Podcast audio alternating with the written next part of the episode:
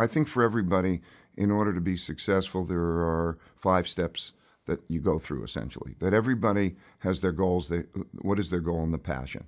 So you have goals. And then what happens is you're going after your goals and you encounter your problems. Okay, so encountering problems. And then the big difference between people is how they approach those problems. People who get bummed out by the problems um, don't learn from them. Who learns from them? So those who uh, recognize that problems are exciting, that they get into those you know problems or mistakes. Mistakes are learning experience. The pain that comes from that mistake. Every time you have pain, it's an indication that something's at odds. And so the people who have the pain are the people then who will go into that realize that if they solve that pain, solve that problem, understand what that is representative of, not just the one problem, but that problem is a certain type of problem that will happen over and over and over again in your life. And if you can solve how do I deal with that kind of problem?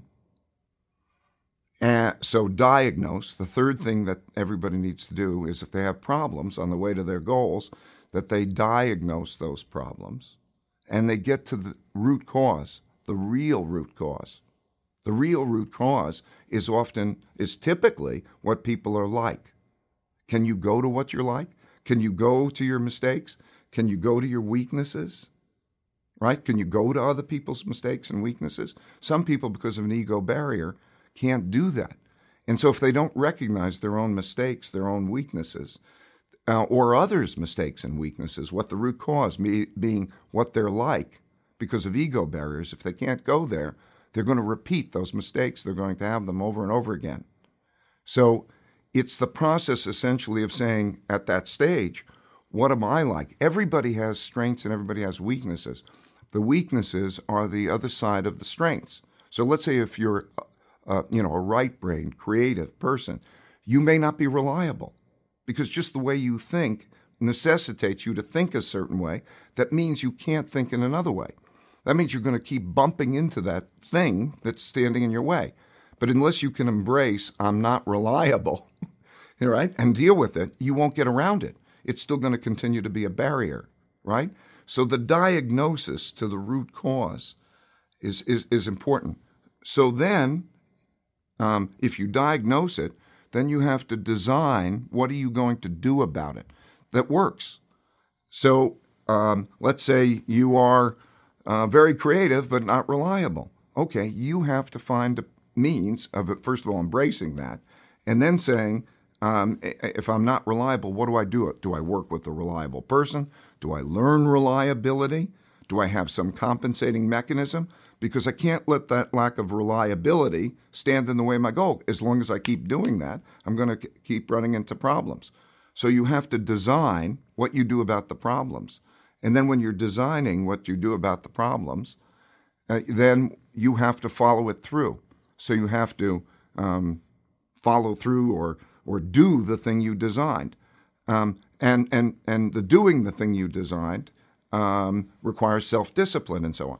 So people have to do those things in order to be successful, right? They have to know what their goals are. They they have they will encounter their problems.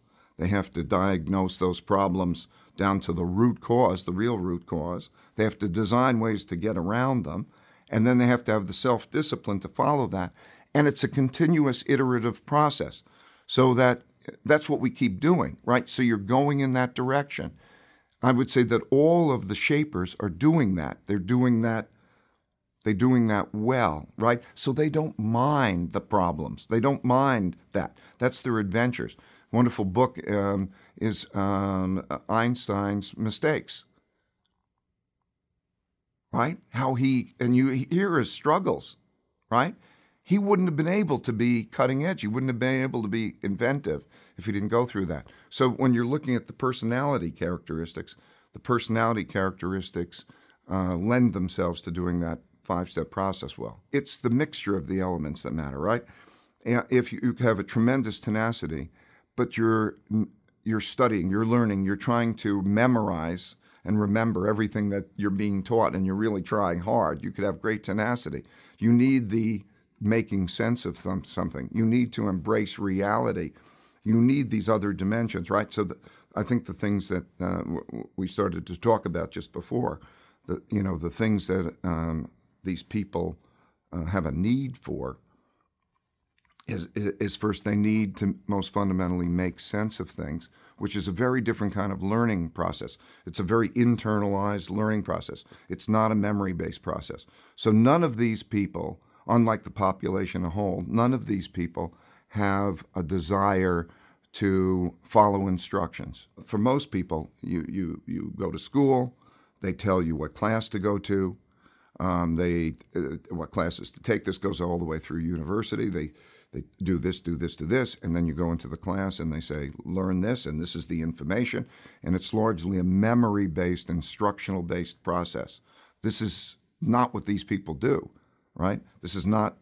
Uh, so the path, what they what they have is a strong, strong desire to understand and make sense of reality. How does reality work? Okay, and then so they're all uh, very independent, thinking. Um, and, and, and rebellious. Okay, they don't mind, you know, saying, screw you, I am, this is what makes sense, and I've got to go down that path, right? They're comfortable with ambiguity. They love ambiguity.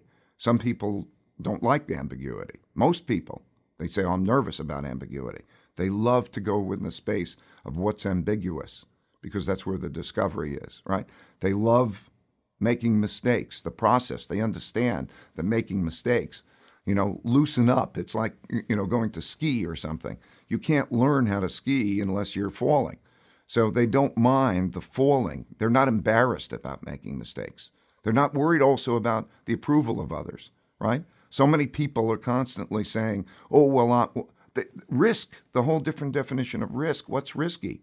They're not worried about what people think of them, right? Is that risk? uh, or or failure. They, the, the, term of failure is a totally different thing. The, the failure is a part of the learning process, right? What's the risk of failure? What you'll be embarrassed or risk of failure? How do you distinguish failure from learning? Uh, uh in, in, your whole life, uh, you know, failure implies that it stopped, that the game stops, right? If it's part of a you're failing and then you learn, then that learning is part of the moving forward right? So that is what the process is like fail, learn, move forward, and constantly do that because you're cutting edge. You're going where people haven't been before in inventiveness. That's exciting to those people. So that's a different kind of approach to life, right? It's a different way of being. People are so attached to being right. And yet, the tragedy is it could be so easily to find out how you're wrong if you just said to yourself, I don't, um, I'm not sure that I'm right, and let me go find people who have alternative point of views, and let me have quality conversations, not to pay attention even to their conclusions, but to their thought process. So, thoughtful discussion, worrying about being wrong, but not to the sense of being paralyzed or uh, moving forward, but in the sense of trying to create discovery, uh, uh to have um, an exchange, to go after the person who has the most different point of view, who is the most thoughtful, and then have a conversation to see their point of view, whether a person could be both open-minded and assertive at the same time. That that creates a discovery process. It creates a fabulous learning. And that process it, it itself reduces the probability of being wrong and produces a great deal of learning. People are so hung up on being right, starting their discussion and being deriving some sort of satisfaction if at the end of the discussion they were where they began the discussion. So that doesn't make any sense because there's not going to be any learning. So ego plays an important role in that, right? That's that, oh, the people who feel like they're, I'm good, I've got it, won't learn. If you've got it, you won't learn, right? So, so you have to get rid of this ego barrier, I've got it thing. Th- then the issue of weaknesses. Like every human being has weaknesses. And and it as I say, it's the opposite side of thinking. It's the in other words, if you're one if you have a brain that works one way and you're doing certain things that allow you to do things that way that you're excelling, it means that your brain is working in a manner that has its pluses that'll cause its minuses.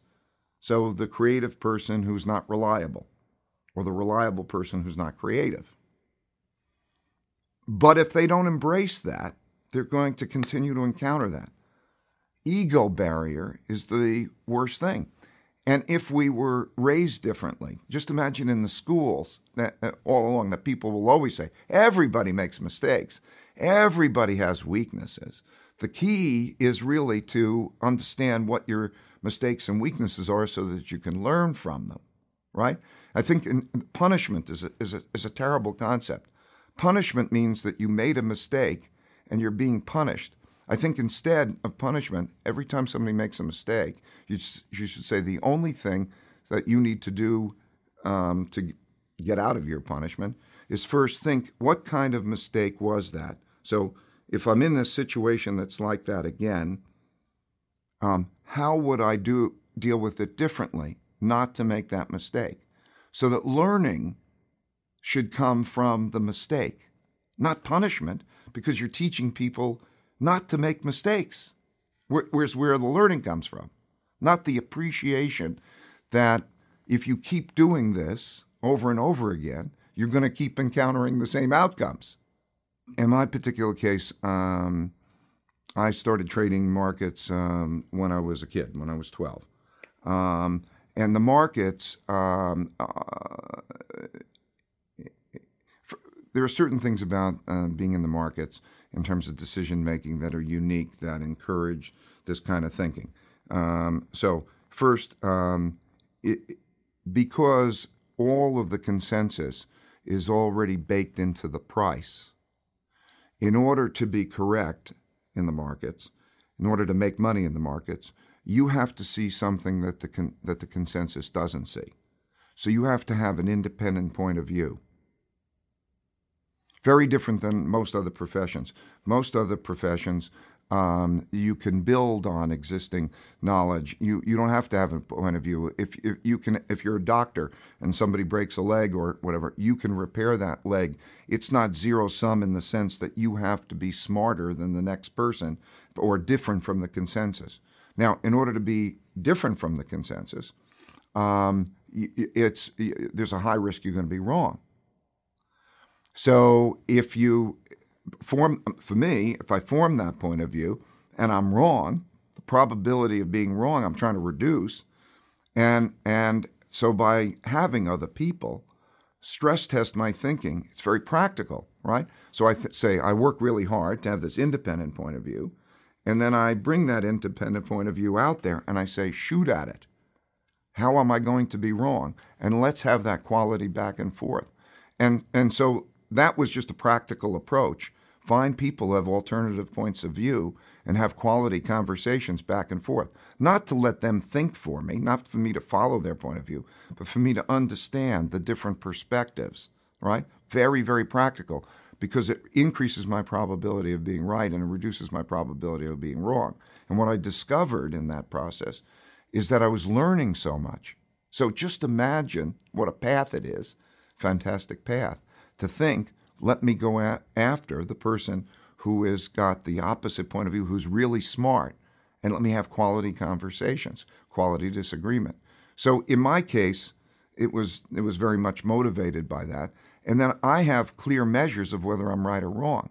So there's a clear accountability. In other words, I could do whatever I want. Want it's my responsibility. If I made a purchase or a sale, I can measure on a day-to-day basis how good that process is so I get clear feedback. Just the goal is, you know, don't be too wrong, be more right than wrong.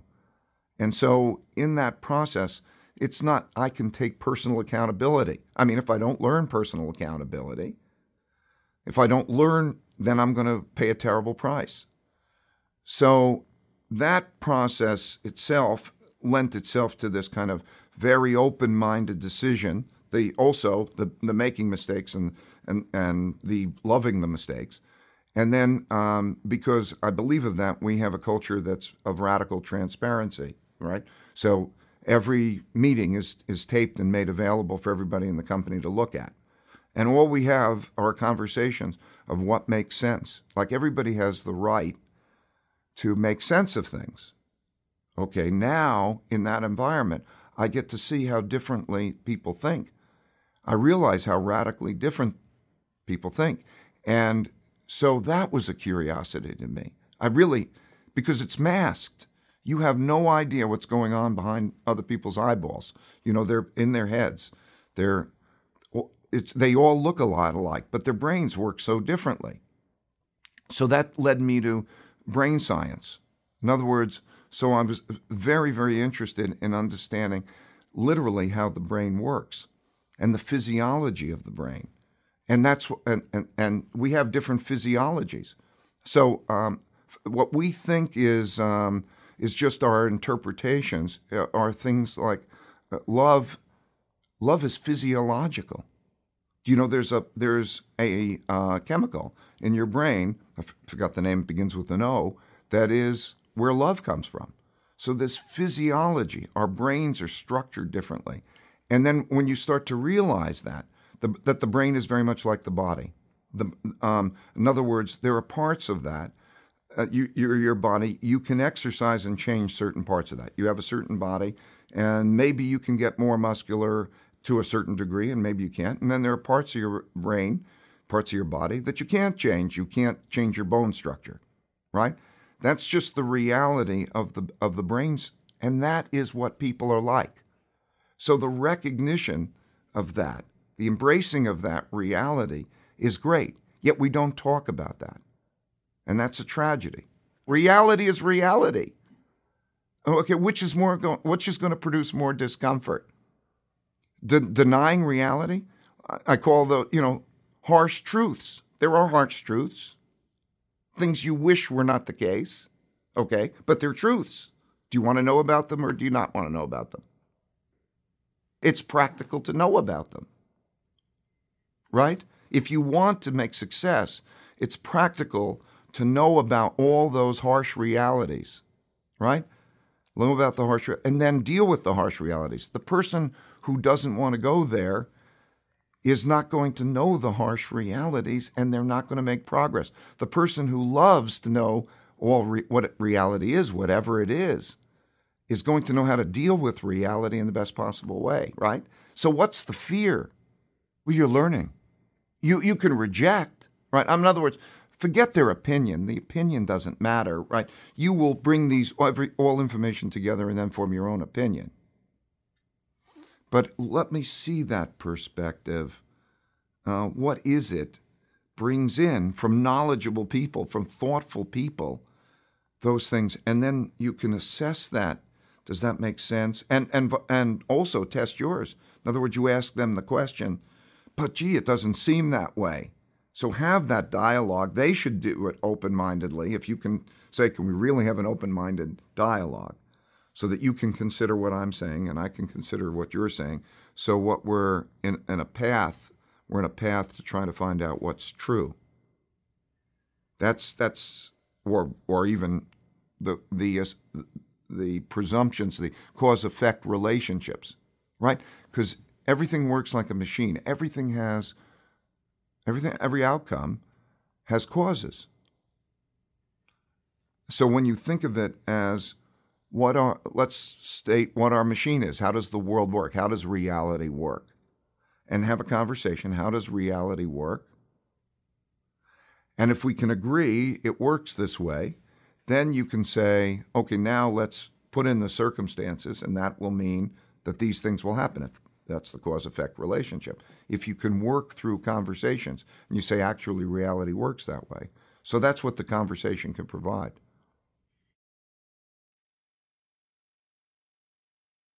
I think it had an effect on me in terms of always liking improvisation. I always respected that ability, you know, to well, and but also um, uh, he was out late at nights, and so he um, you know, I, then slept later in the days, and so it affected how our relationship was, right? So, um, anyway, so watching him play jazz and and how we had that communication, uh, I think, played some effect. But you know, for me, I, I was also an only child, and I think that maybe an only child played a role. Uh, maybe I don't know. You know, I can't psychoanalyze myself, but maybe, you know, the being there alone and having time to think played a role. And then also, so I would go out and play with my friends. I love relationships. For me, meaningful work and meaningful relationships are what it's all about. That's my own, that's where I'm coming from.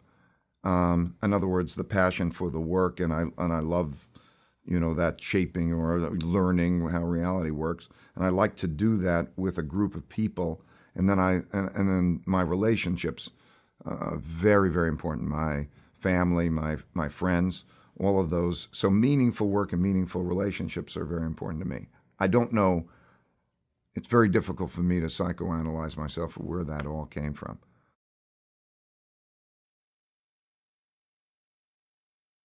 I caddied for um, Richard Nixon. I caddied for uh, the Duke of Windsor. I fact that caddied for very interesting people at that golf course. And at the time, also, there was Wall Street uh, crowd, and this was uh, in the 60s. And at, at, the time, the United States was on top of the world. Stocks kept going up, and there was everybody talked about the stock market. So it looks precocious, more precocious than it was. It was just what people were talking about. And I certainly was interested in having those conversations, and I was interested in that experience. So, yes, um, I bought stocks, or I bought a stock, Northeast Airlines. It was the first stock I bought. Um, the, my whole criteria were um, it was the only company I ever heard of that was selling for less than five dollars a share, and I figured if I less than five dollars a share, I can buy more shares. I mean, dumb, right?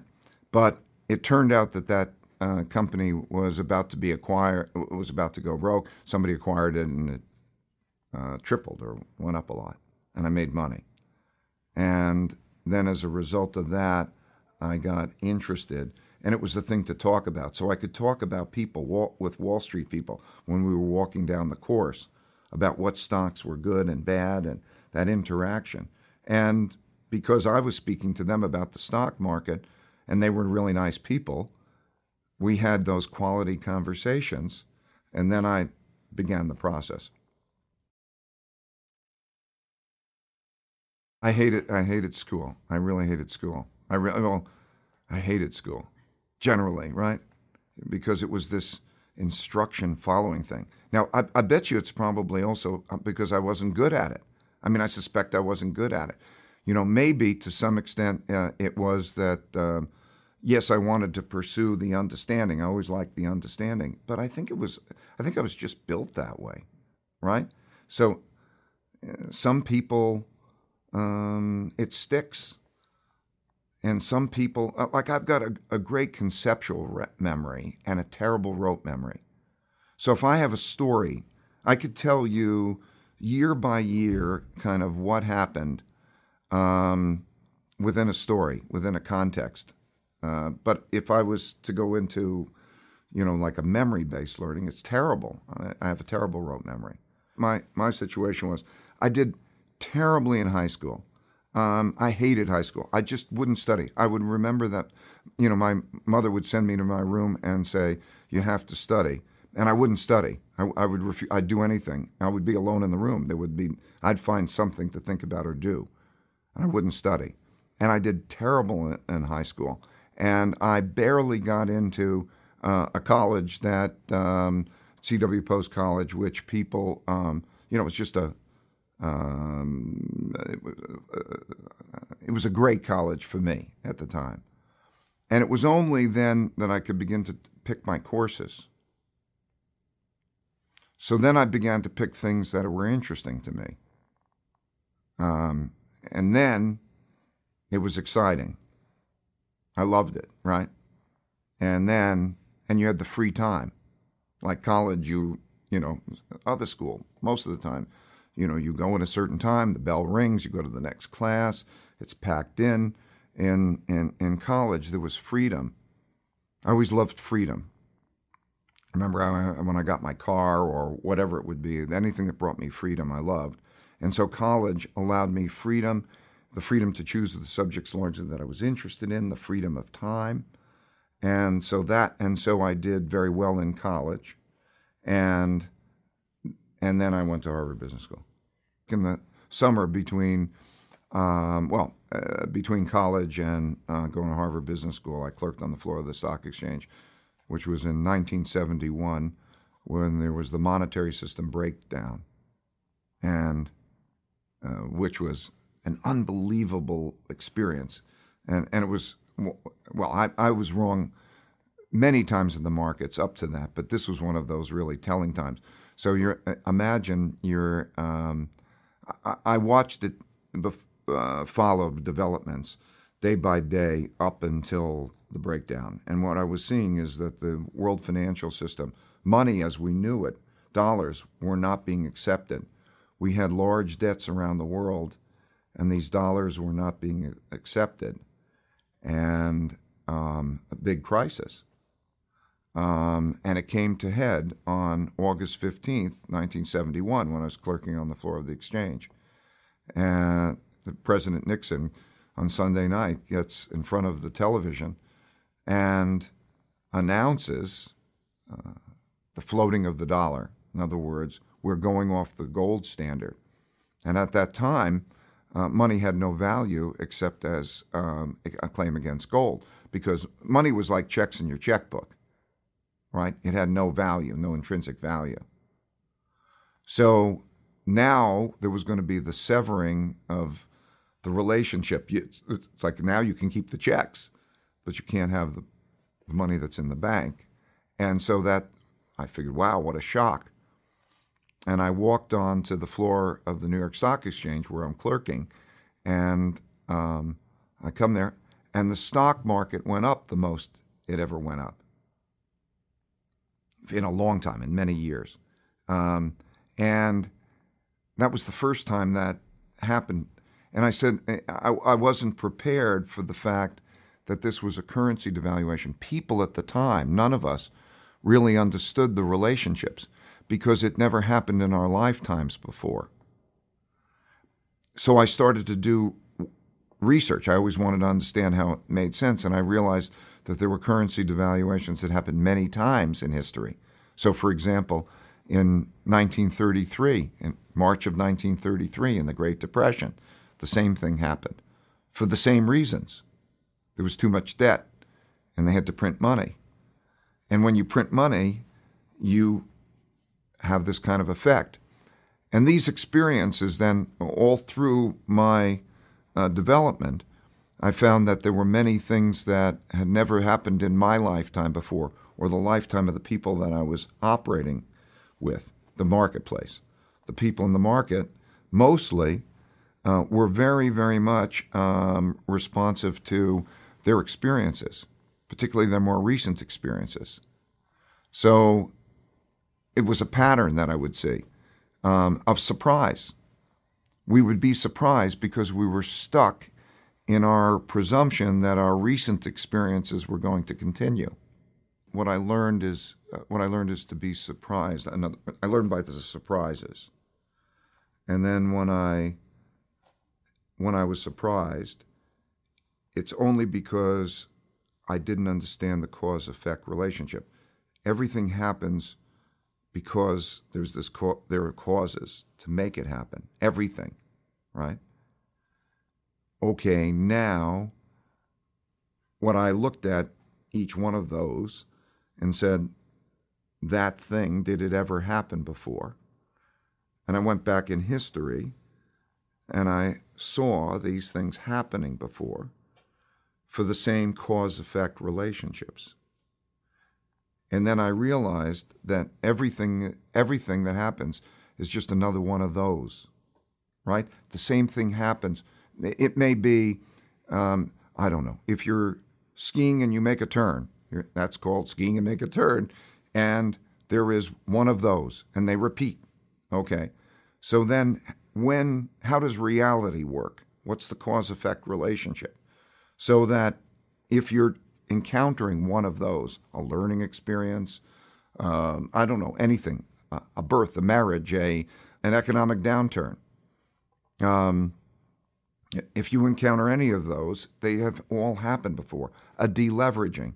So that's why um, we anticipated the deleveraging before. Uh, there, before the uh, 2008 downturn in the economy, uh, we it's a very good example of what we're talking about. Um, uh, it, there's a machine. Everything works like a machine, meaning there's cause effect relationships. Um, so, in order to understand the machine and understand it through time, you have to ex- see how those cause effect relationships works, particularly big events. Deleveragings have happened throughout history. You can go back thousands of years, hundreds of years. They always have happened because there's a certain nature to um, a debt cycle and how that works. When when debt rises faster than income, uh, you get to spend more. So l- l- I'll, I'll, explain it in, in, in brief. Let's let's imagine you're earning hundred thousand dollars a year, and you have no debt. Then I can go out and borrow, because I have no debt. I can go to the bank and I can borrow. And let's say they lend me ten thousand dollars a year. So now I have one hundred and ten thousand dollars a year that, I could spend. When I spend that hundred and ten thousand, somebody else earns one hundred and ten thousand. So that causes their earnings to go up. As their earnings go up, they also can go to the bank. And so you build a cycle in which debt rises faster than income. Most importantly, that debt rises faster than the ability to service income. So that uh, a self reinforcing upward cycle. It causes asset prices to rise because if incomes are rising, companies are doing better, so their earnings do better. And so people um, w- with debt can buy goods, services, or financial assets. And those things cause them to go up. So there's a debt expansion. But obviously, debt can't rise faster than income forever. Usually, when we had um, a downturn, you'd lower interest rates because lowering interest rates would have stimulative effects on the economy. First, when you lower interest rates, it has the effect of um, make it easier to service your debt. Lower interest rates, make it easier to service the debt.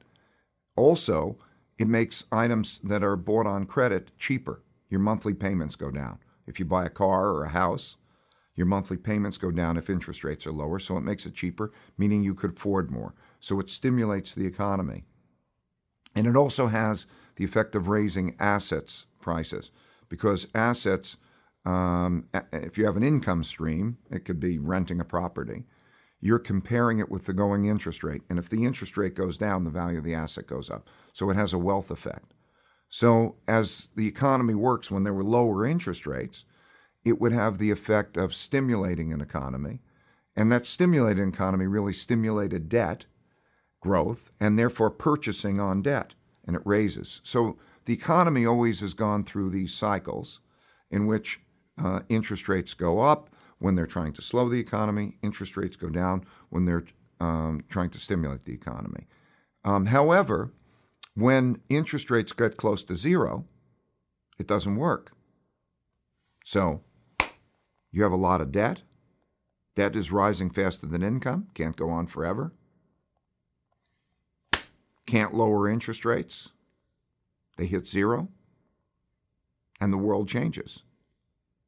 So that's the basic cause effect dynamic.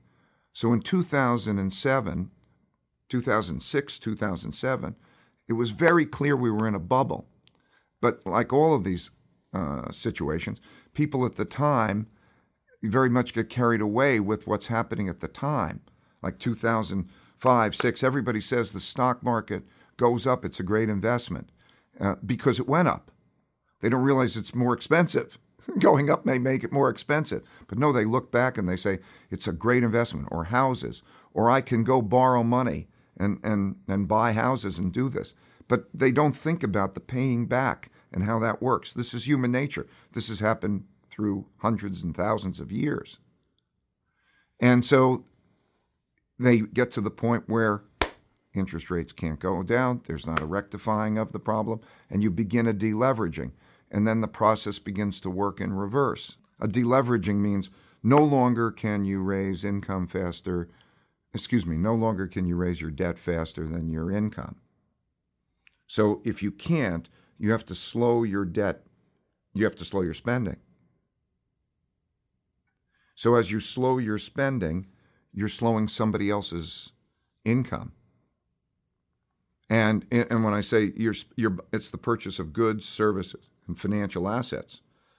And as you slow the purchases of goods, services, and financial assets, the economy goes down and the assets go down. And as the assets go down and the incomes go down, there's more of a need to cut your spending. And so it begins to build um, a self reinforcing negative cycle. There's not enough money in the system. There's not enough money in the system because, uh, again, um, just just think of it. There's spending, and spending could be paid for either by money or credit. So if you go into a store and you're buying something, let's say I'm buying a suit, I can pay for it either by credit or I can pay by money. If I pay by credit, it's a promise to deliver money. If I pay by money, that transaction's complete. But since I can pay by credit, I can stimulate the demand, I can have a strong economy, but I owe money. And so the owing of the money means that uh, when, when I can no longer produce credit and I have to go get money, I need more money in the system. And when you have a zero interest rate, then the central bank is stuck because this deleveraging will continue to feed on itself. It will continue. Um, I don't spend, you don't earn. It goes down. Can't service my debts because I don't have enough money to service my debts. Banks get in trouble because the person who they lent them the money to doesn't pay back. What is a bank? A bank is a very simple thing people gather, they put money in a bank. That person goes and lends it, to, that bank goes and lends it to some other people, and they then hope to get paid back at a higher interest rate. That's what it is. And so when those people can't pay back because they don't have, because that credit cycle starts to work in reverse and they can't pay back, then the banks get in trouble. They lose money. And when they lose money, then they're bad banks. And the whole system works so you see that um, at the same time as there's a contraction in credit, there is a stock market falling because you need to sell assets. And because of the contraction in credit and people are spending less, earnings of companies go down, so the companies are worth less. And because of then the, the debt problems, the banks don't do well, so we have a banking crisis. So you see that that deleveraging happens and uh, in, in the ways that we're used to happening. Uh, the debt, private sector debt doesn't increase, uh, spending is less, uh, banks get in trouble, markets go down, and so on. There's not enough money. The central bank lowers interest rates. Interest rates hit zero. They're stuck. So that's a deleveraging, and that's a dep- that's a depression part of a deleveraging. Take the 30s, take Japan's deleveraging. These are iconic deleveraging and our deleveraging. At first, um, austerity is the path because you realize, oh, debt is a problem. And what we all have to do is uh, stop um, getting into more debt. That becomes obvious. We can't continue to do that. So we go through the austerity.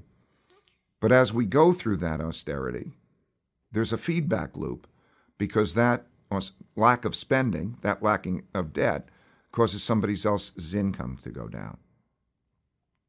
Okay, so then there's a there's a problem because of the debts. So uh, we go to we encounter a lot of debt defaults, and we think about uh, restructuring debts. those debt defaults means okay, how do we re-enter an agreement in which we can get past that that you can pay what you can afford, and so there's a, a, a debt restructuring, a lot of debt restructurings. But the debt restructurings also don't help because, well, they help to some extent, but they, they, they also bring with them problems because one man's debts are another man's assets. So if I lower your debt, let's say I'm uh, uh, when you do a restructuring, you can pay half your mortgage. You come in, we'll readjust your mortgage, and you can pay half. Uh, then I have to write down that mortgage, and so my wealth goes down. And as my wealth goes down, I can borrow less and I can spend less. So it feeds on itself. So the problem is that there's too much debt relative to income.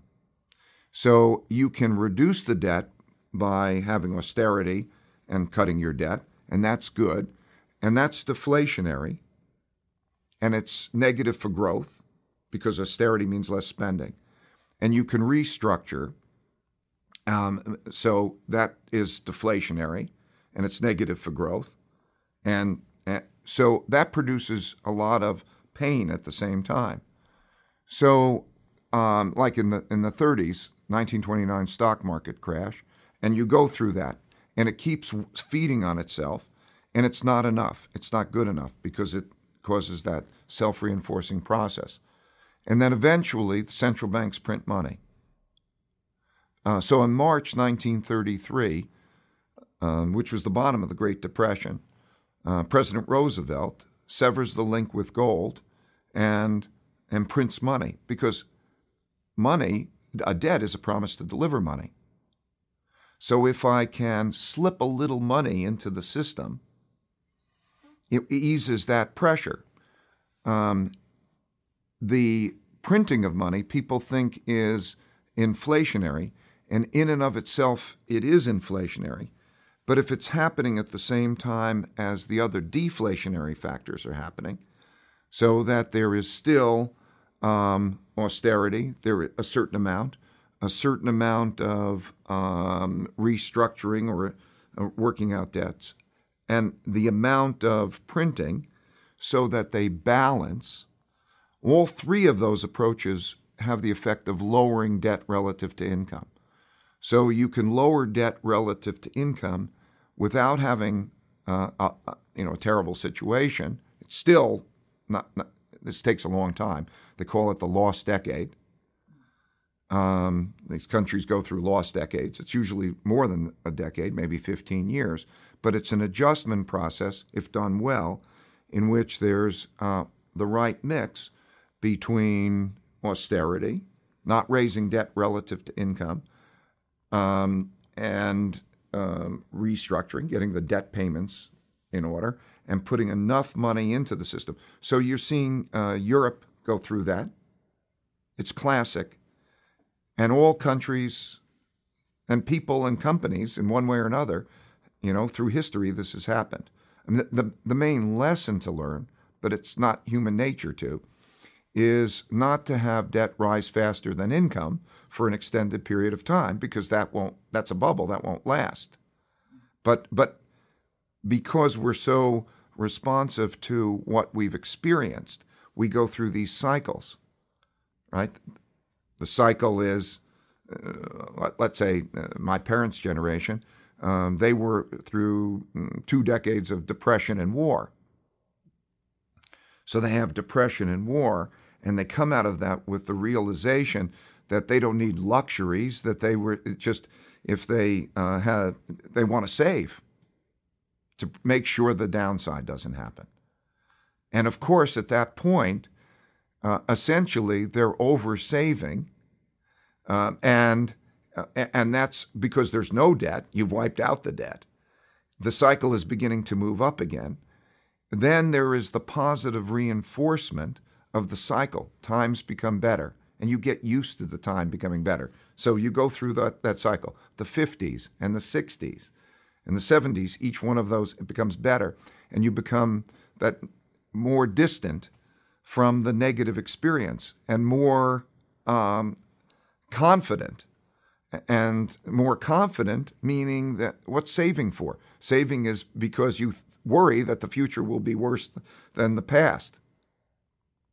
So you save in, in order to protect that. So saving um, becomes less important as your living standards. You said, I can afford, I can enjoy life more. and then borrowing. Who is doing well then? It's the person who's borrowing to buy financial investments or they buy their house. The house goes up. And you look at your neighbors and you say, that that's the thing to do.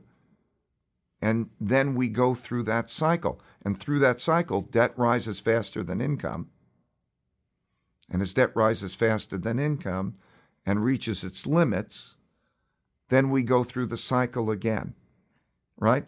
And so, because it's these come along once in a lifetime, and so we didn't experience them. So it's again, it's another one of those, right?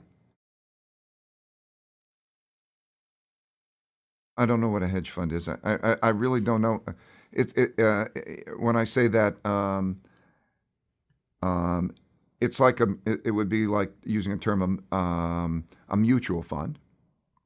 So it's a structure within which um, investors can do all different things. Like a mutual fund, you might say some people are value investors, some people invest in bonds, some people invest in stocks. People do all different things within a structure called a hedge fund. So it's a particular structure that allows people to do all different things. Basically, though, it allows you to invest without um, um, uh, much in the way of uh, restrictions, traditional ways. I can sell short as well as go long. If something's going to go, if I think something will go down, I can sell short. I can go into any market. I can go into stocks or bonds or commodities or gold or anywhere that I want to go within my agreement with my client. Um, so I give me the freedom to approach the world to look at whatever's good or whatever's bad. And so it's a it's a vehicle that allows me the freedom to invest in the best way that I know how.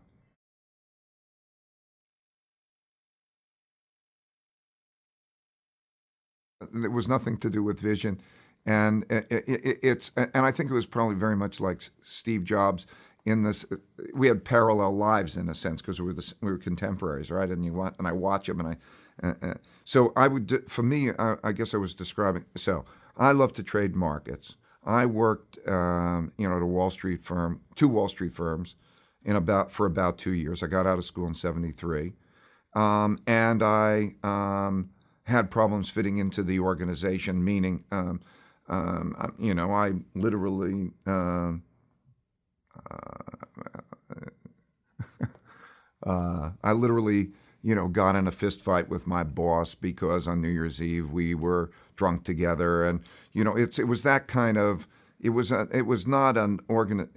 I was not a well behaved um, employee, and and it you know working within an organization was not the right thing for me. And I was always loved being independent. And at the time, clients of Shearson, it was then Shearson at the time, um, uh, had great relationships. They loved it. They loved working with me, and so they were going to pay me, and so I could then start my business. I didn't view it as starting a business. I just viewed it as um, I get to do what I like to do, which is to play the markets and they'll pay me to do that. And then I did that. And then, of course, what happens over time is uh, you need things. So I, I need people to work with. And besides, I love playing the game with people. And so I brought in other people, but people would do things. And, and so, um, uh, uh, you know, and I get computers and I get other things over a period of time, and it grows and it became a company. But I never viewed it as a company. I really viewed it more like I'm doing this thing, and these are the things that I needed, those people in that group. And then I just kept doing it, and, and the things I needed became the company. I was in that apartment for um, a couple of years. Then I moved to a Brownstone, which uh, Brownstone is a townhouse, because I needed more space. I lived on the top two floors and worked on the bottom two floors, and I did that and had, uh, you know, my my family, I, uh, two children, and um, then we moved out uh, to Wilton, Connecticut, um, because I got tired of the city and I wanted to raise my kids in the uh, outside. And uh, so then we rented a house, and so on. Now we have uh, 1,500 employees. When I graduated from uh, Harvard Business School, I was trading commodities and this was in 1973. This was when Um, uh, there was the oil shock, and there was a need for commodities all around the world. And I had a bunch of pals who were in different parts of the world, and we decided to put together an association, we called it, um, that would bridge the waters. At, which what it meant was that we were, uh, I would, we'd find commodities that were located in one place, and the, sold soybean oil from the United States to Iran in that kind of association. And this was one of those things that we did kind of um, part time, uh, but it, it actually didn't end up being. I think we did probably two transactions. It was more of an idea than a reality. Um, and I had the name. So, in other words, I had formed the company, incorporated it, and I had the structure. And so then when I left Shearson, there it was. I love global macro because uh, I, you know, it's everywhere in the world, and it's trying to understand how all the parts of the world operate. I, lo- I love it because it's it's it's very very practical. I, I like the fact that um, people are not making subjective evaluations of how good I'm doing. That I can measure myself down to the, you know, two decimal points, right? What's my performance? It's objectively evaluated. I like the fact that I can go long or short, so that there's no such thing as um, good times or bad times. most people have an industry or a, a, profession, and they have cycles to them. You know, in my case, I don't have any cycles. It's I have no excuses. Just it's all on me. I can make bad mistakes, and that's my that's that reality. I like that. So it's those elements.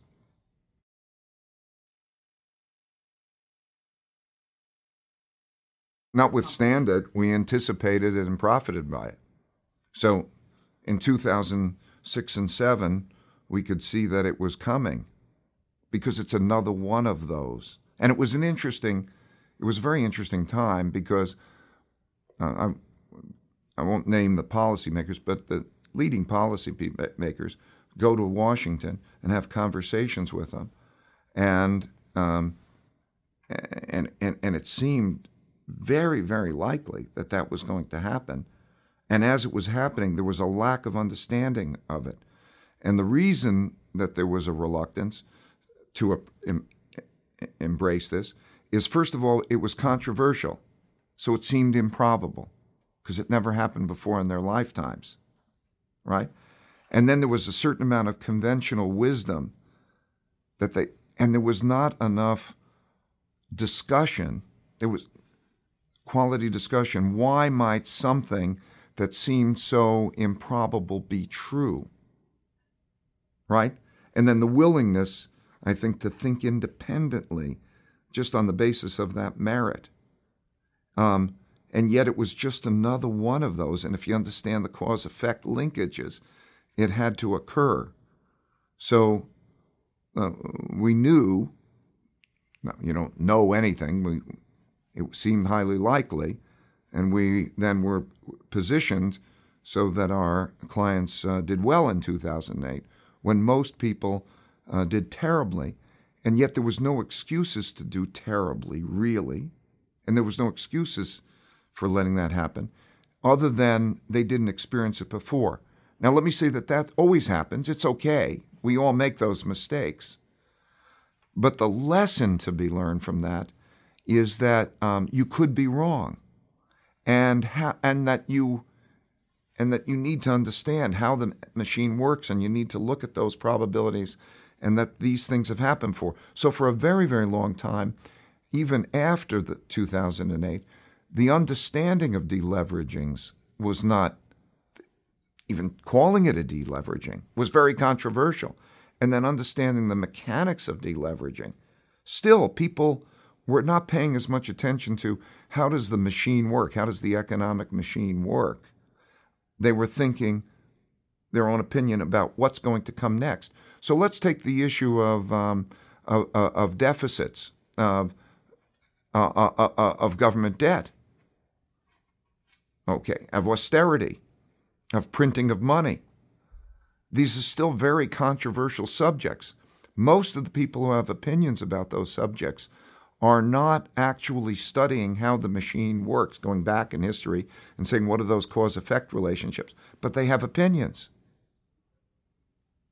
Now, that's, we should instead be having a conversation on just like biology or any physiology. You know, um, what is the cause effect relationship? Let's agree.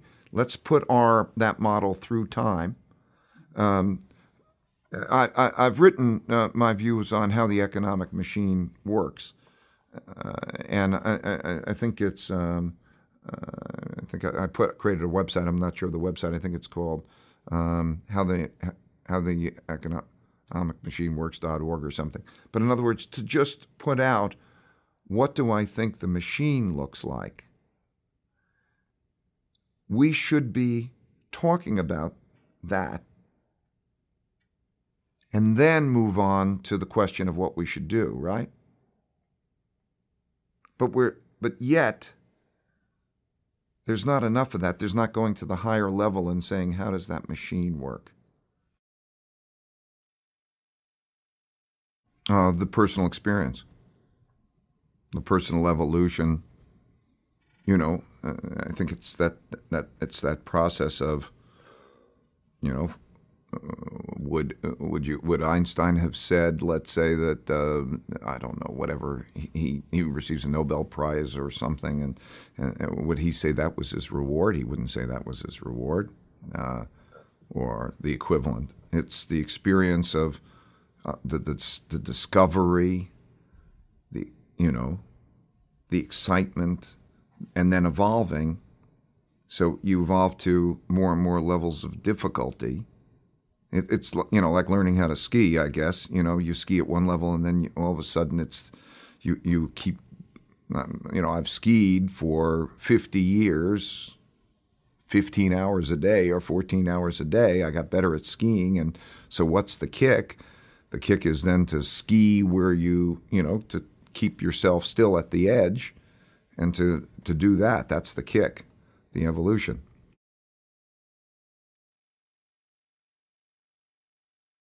Everybody has a responsibility, um, the right and responsibility to make sense of things.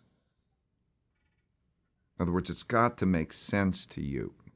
And if something doesn't make sense to you, you should bring it up. You shouldn't talk behind somebody's back or, or, or gossip. And you know, too, too many people talk about the um, other people what they're doing wrong, except they don't talk to those people about what they're doing wrong. So they don't know whether they're actually doing them wrong or not. They haven't heard the other side, and they're not being productive. I, I, so that's terrible. I, and also, the organizations for me that in which arbitrary decisions are made are terrible. Um, you know, a boss, two bosses will get together and they'll have a conversation of what a particular person is like, and and then they'll call the person into the room, and then they'll say, "Ah, oh, Harry," and then they'll give him spin spin is terrible. It, it undermines trust, and, and, and so we have a policy of um, uh, taping everything and letting everybody watch it and look at it, and then having thoughtful conversations about that. And um, there's uh, if you're coming into the company, it, you go there because you believe that uh, understanding what is true and that ra- radical transparency to understand what's true and have thoughtful conversation about it, including harsh realities, is healthy.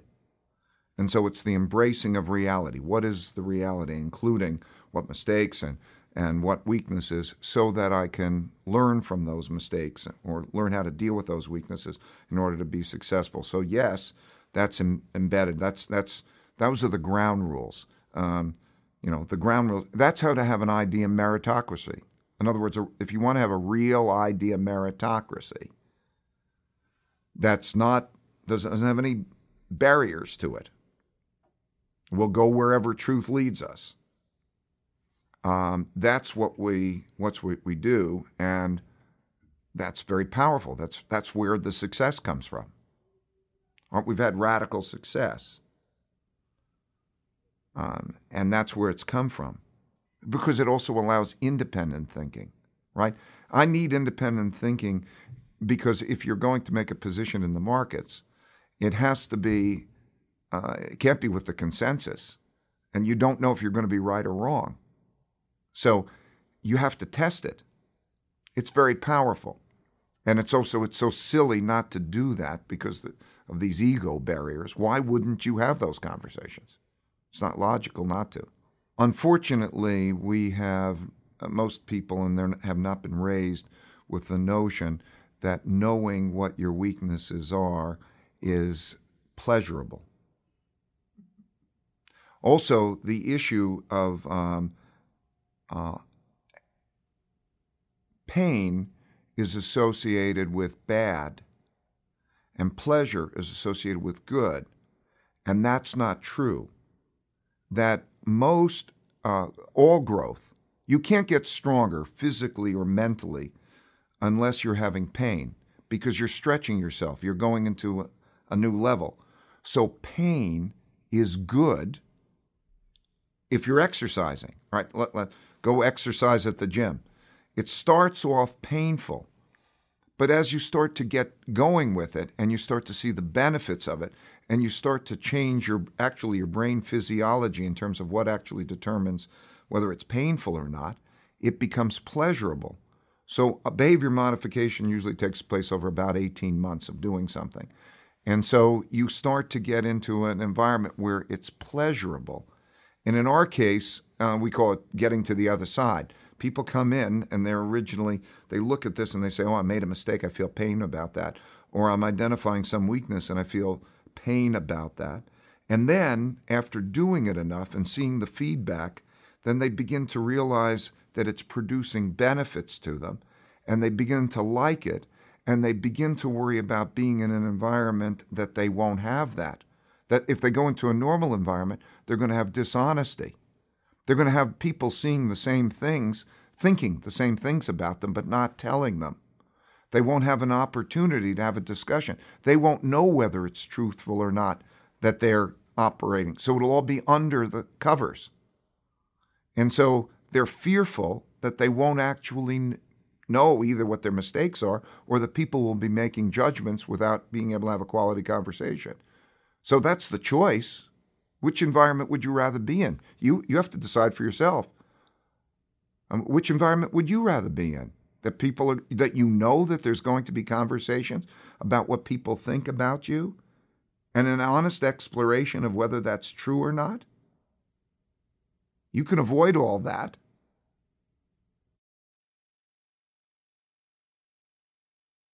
1968, the Beatles went to India uh, to learn how to meditate, and and, and then um, I heard quite a bit about it. It was in the media. It was interesting, and then I tried. Um, I, I, learned how to meditate, um, and it was um, it was definitely life changing.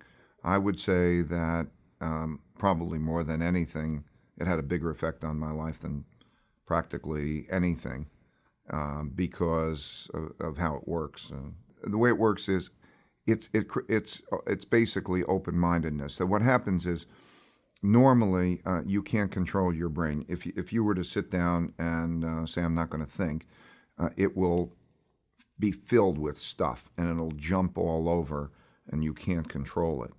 Um, so what happens is this is an exercise that creates open-mindedness because um, it, it, there's a, a, a word that doesn't make sense, which is called a mantra. So it's a sound that you repeat.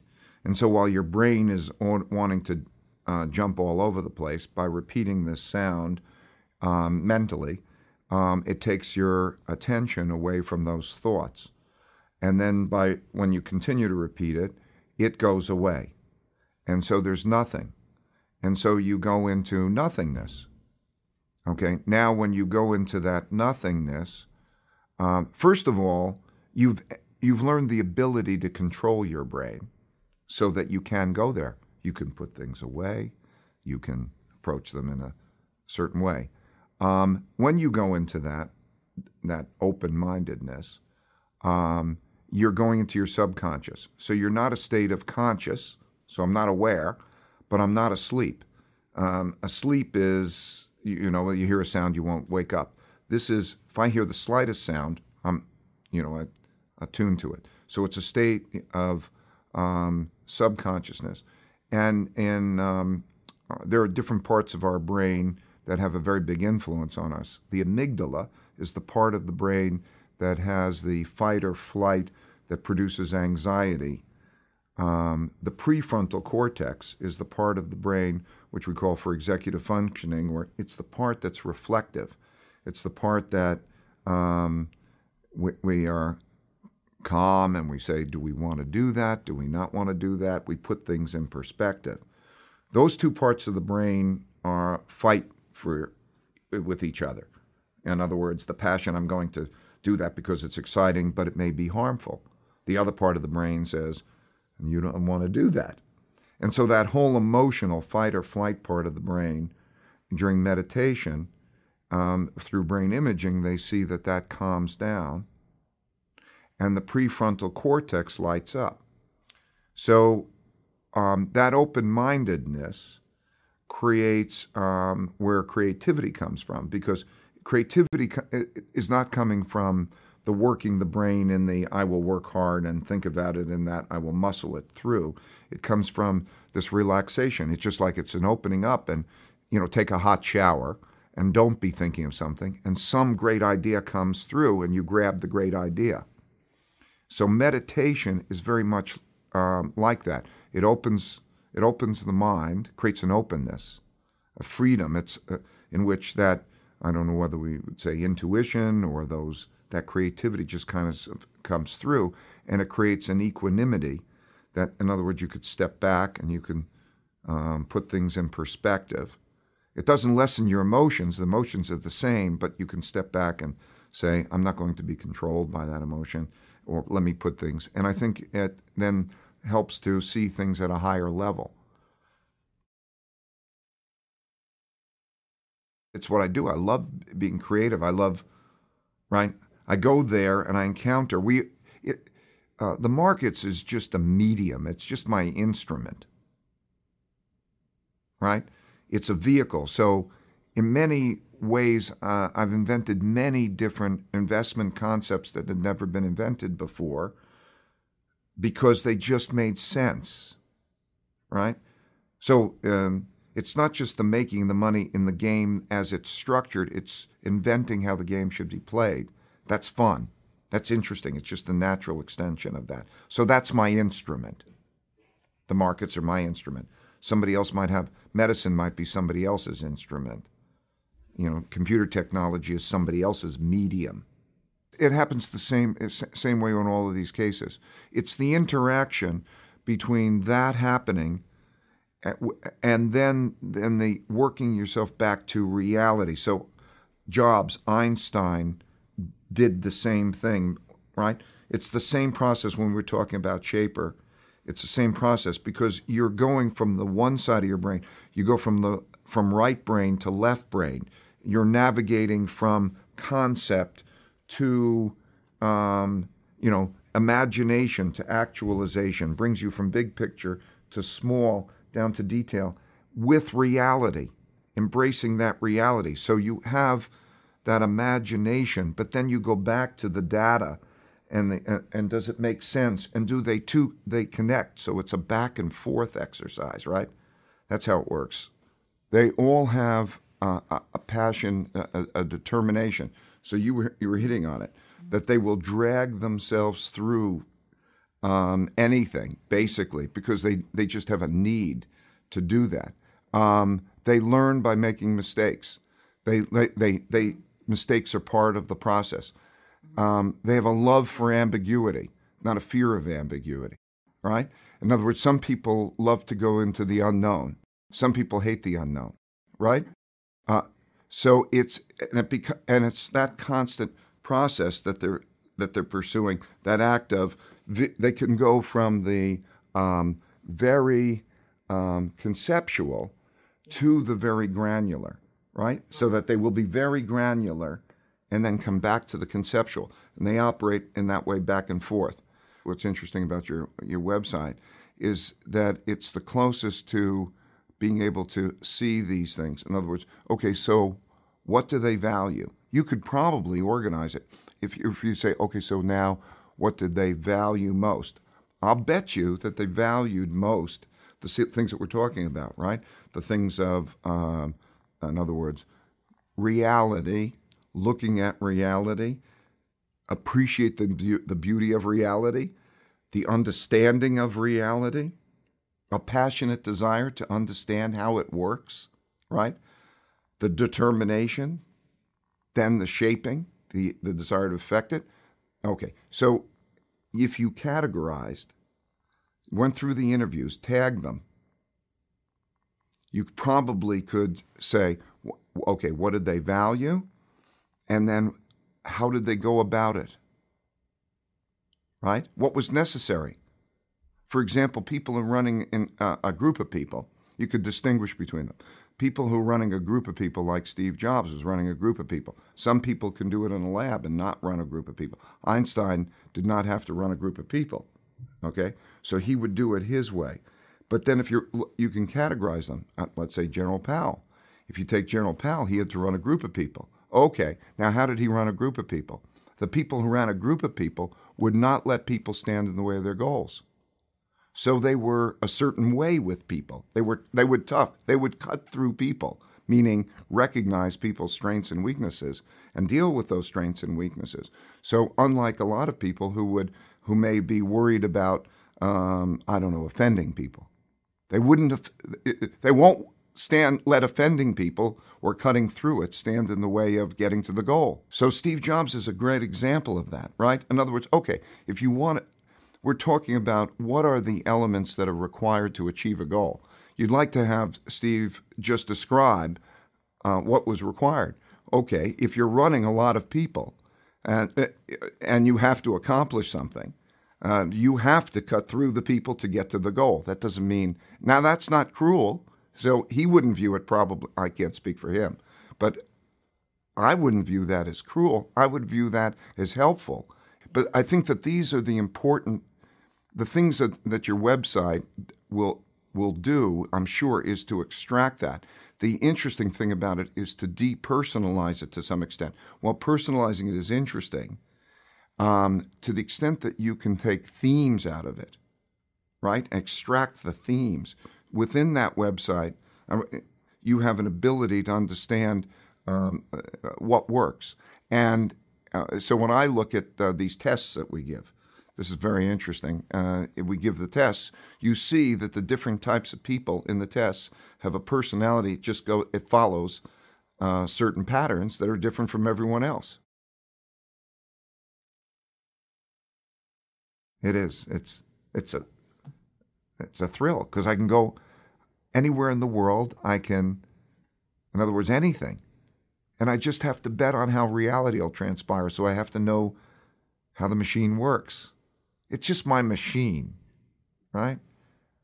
So just like if you're listening to eh, one of the great things that I was enjoying about the people that I was with yesterday, as some of the people I, I had conversations with two Nobel Prize winners in physics, and then I'm I'm dealing with also uh, then brain physiology.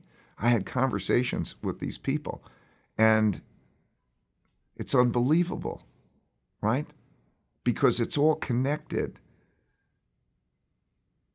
And it's and we just have our mediums. But what the interest is is above the medium. Like uh, it's a broader based. It's not just narrow. So uh, Einstein uh, was a musician, and he loved philosophy. He loved art. Because beauty, it's loving how reality works, right? It's just a just a different way of plugging into it. And nature is very big for me. Um, because I think uh, uh, uh so. Man is just one of 30 million species.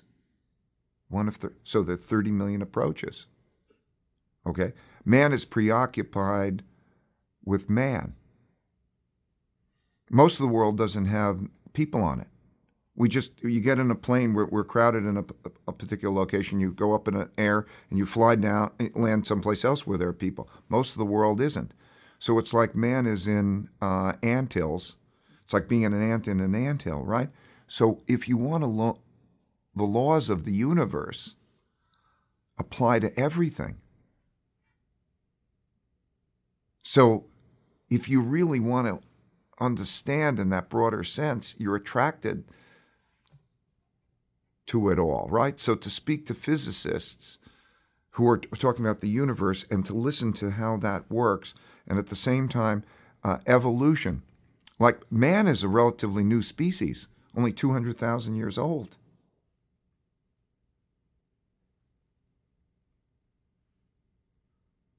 It's just, um, I don't know, it's all. Those laws of the universe are the same for, our, for all of us.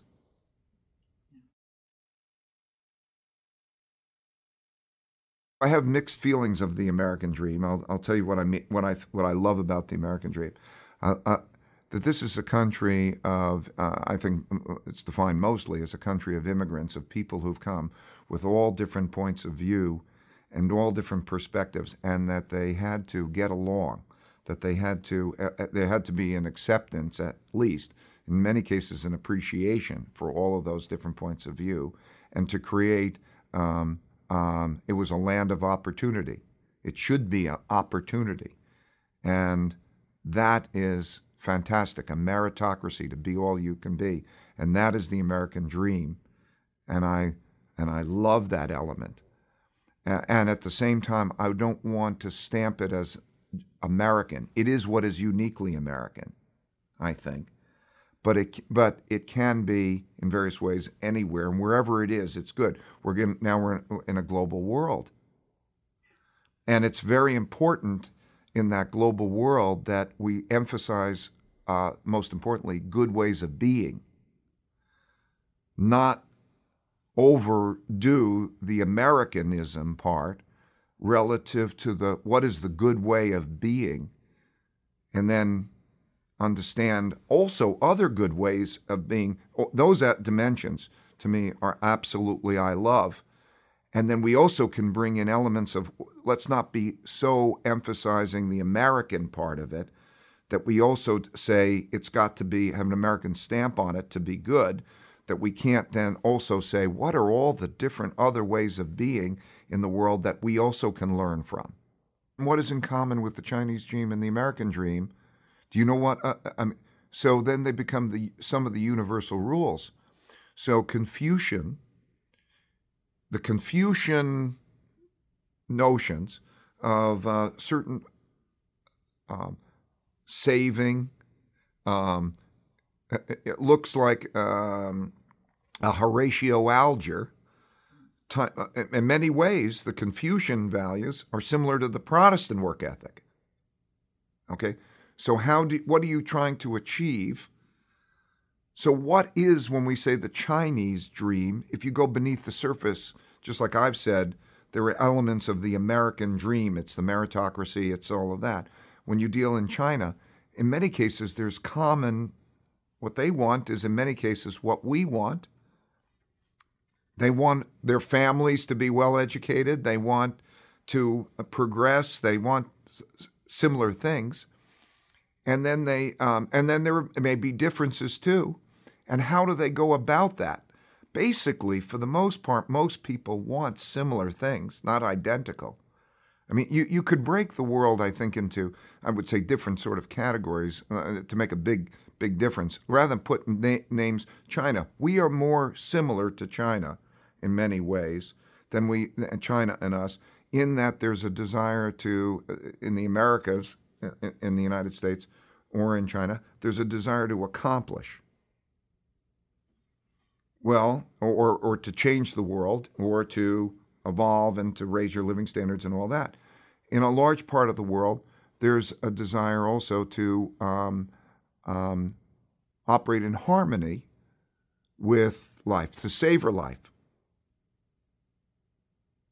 So, if you were to go um, to a Palestinian let's say, and, um, uh, and an Israeli, they might have differences in what they think is important. There might be very fundamental differences. One might think um, accomplishing something is very important. Another one might say, no, it's the relationships of sitting down and having a cup of coffee or cup of tea and the quality of that experience. So different people are going after different things. Some people are going after uh, spiritualism, may be totally different. Spiritualism, um, uh, I mean, I think in the West we generally don't even understand very well what spiritualism is because we associate it with the Judeo-Christian um, Judeo-Christian notion of religion, but spiritualism is something very different than that. Um, and so, but you'll have groups of people who will go after spiritualism, and then other groups of people who will go after accomplishment. And so, in our, it's the difference between um, the cities, uh, New York, Boston, um, Washington, um, L.A., San Francisco. They're going after different things than they are in other parts of the country where it's the savoring. So is are you trying to savor? So when we look at those things, to stamp them American, what is Spanish? It's an oversimplification of certain values, I think.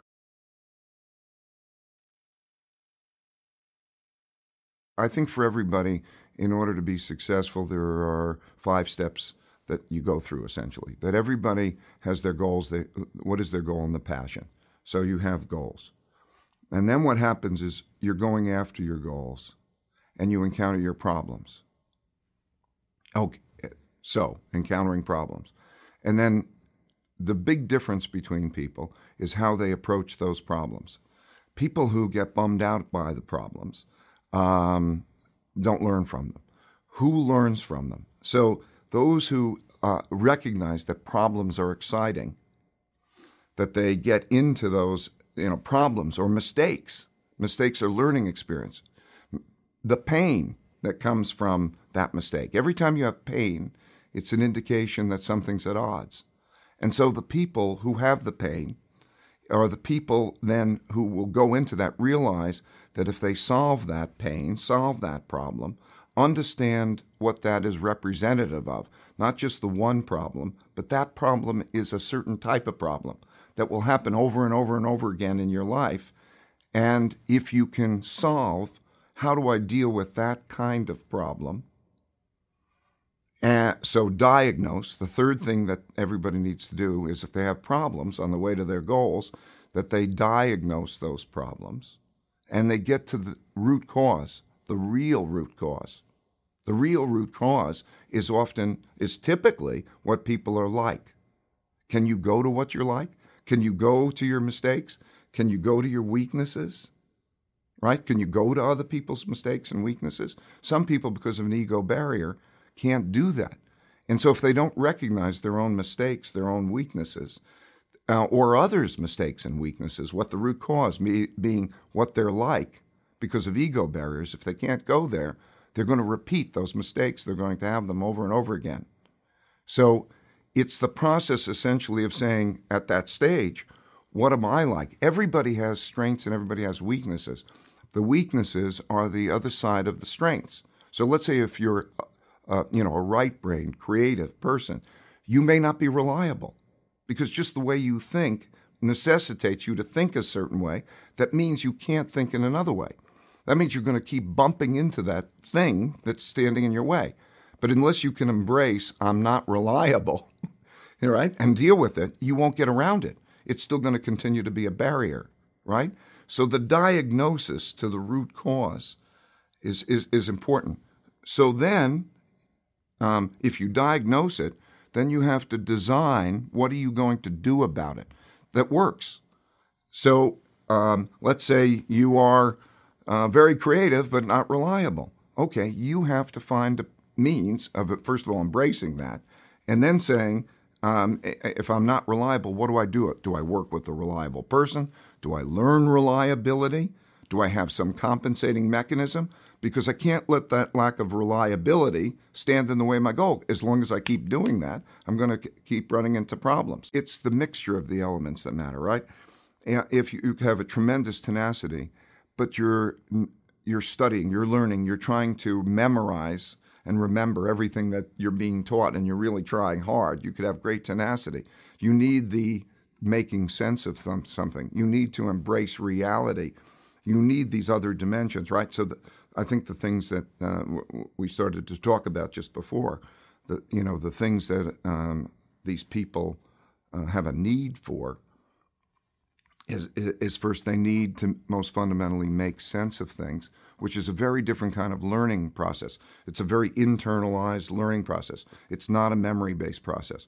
So none of these people, unlike the population as a whole, none of these people have a desire to follow instructions. For most people, you, you, you go to school, they tell you what class to go to, um, they uh, what classes to take. This goes all the way through university. They they do this, do this, do this, and then you go into the class and they say, learn this, and this is the information. And it's largely a memory based, instructional based process. This is not what these people do, right? This is not. Uh, so the path, what they what they have is a strong, strong desire to understand and make sense of reality. How does reality work? Okay, and then so they're all uh, very independent, thinking. Um, and, and, and rebellious. Okay, they don't mind, you know, saying, screw you, I am, this is what makes sense, and I've got to go down that path, right? They're comfortable with ambiguity. They love ambiguity. Some people don't like ambiguity. Most people, they say, oh, I'm nervous about ambiguity. They love to go in the space of what's ambiguous because that's where the discovery is, right? They love making mistakes, the process. They understand that making mistakes, you know, loosen up. It's like, you know, going to ski or something. You can't learn how to ski unless you're falling. So they don't mind the falling. They're not embarrassed about making mistakes. They're not worried also about the approval of others, right? So many people are constantly saying, oh, well, uh, the, risk, the whole different definition of risk. What's risky? They're not worried about what people think of them, right? Is that risk?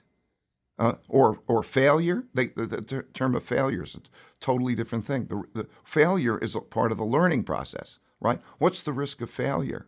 What you'll be embarrassed or risk a failure? How do you distinguish failure from learning? Uh, uh in, in, your whole life, uh, you know, failure implies that it stopped, that the game stops, right? If it's part of a you're failing and then you learn, then that learning is part of the moving forward right? So that is what the process is like fail, learn, move forward, and constantly do that because you're cutting edge. You're going where people haven't been before in inventiveness. That's exciting to those people. So that's a different kind of approach to life, right? It's a different way of being. People are so attached to being right. And yet, the tragedy is it could be so easily to find out how you're wrong if you just said to yourself, I don't, um, I'm not sure that I'm right, and let me go find people who have alternative point of views, and let me have quality conversations, not to pay attention even to their conclusions, but to their thought process. So, thoughtful discussion, worrying about being wrong, but not to the sense of being paralyzed or uh, moving forward, but in the sense of trying to create discovery, uh, uh to have um, an exchange, to go after the person who has the most different point of view, who is the most thoughtful, and then have a conversation to see their point of view, whether a person could be both open-minded and assertive at the same time. That that creates a discovery process. It creates a fabulous learning. And that process it, it itself reduces the probability of being wrong and produces a great deal of learning. People are so hung up on being right, starting their discussion and being deriving some sort of satisfaction if at the end of the discussion they were where they began the discussion. So that doesn't make any sense because there's not going to be any learning. So ego plays an important role in that, right? That's that, oh, the people who feel like they're, I'm good, I've got it, won't learn. If you've got it, you won't learn. right? So, so you have to get rid of this ego barrier, I've got it thing. Every human being has weaknesses. And, and it, as I say, it's the opposite side of thinking. It's the, in other words, if you're one, if you have a brain that works one way and you're doing certain things that allow you to do things that way that you're excelling, it means that your brain is working in a manner that has its pluses that'll cause its minuses. So the creative person who's not reliable, or the reliable person who's not creative. But if they don't embrace that, they're going to continue to encounter that.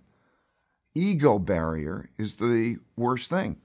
And if we were raised differently, just imagine in the schools that uh, all along that people will always say, everybody makes mistakes, everybody has weaknesses. The key is really to understand what your mistakes and weaknesses are so that you can learn from them, right? I think punishment is a, is, a, is a terrible concept. Punishment means that you made a mistake and you're being punished. I think instead of punishment, every time somebody makes a mistake, you, you should say the only thing that you need to do um, to get out of your punishment is first think what kind of mistake was that? So if I'm in a situation that's like that again, um, how would I do deal with it differently, not to make that mistake? So that learning should come from the mistake, not punishment, because you're teaching people not to make mistakes. Where's where the learning comes from, not the appreciation that if you keep doing this over and over again, you're going to keep encountering the same outcomes.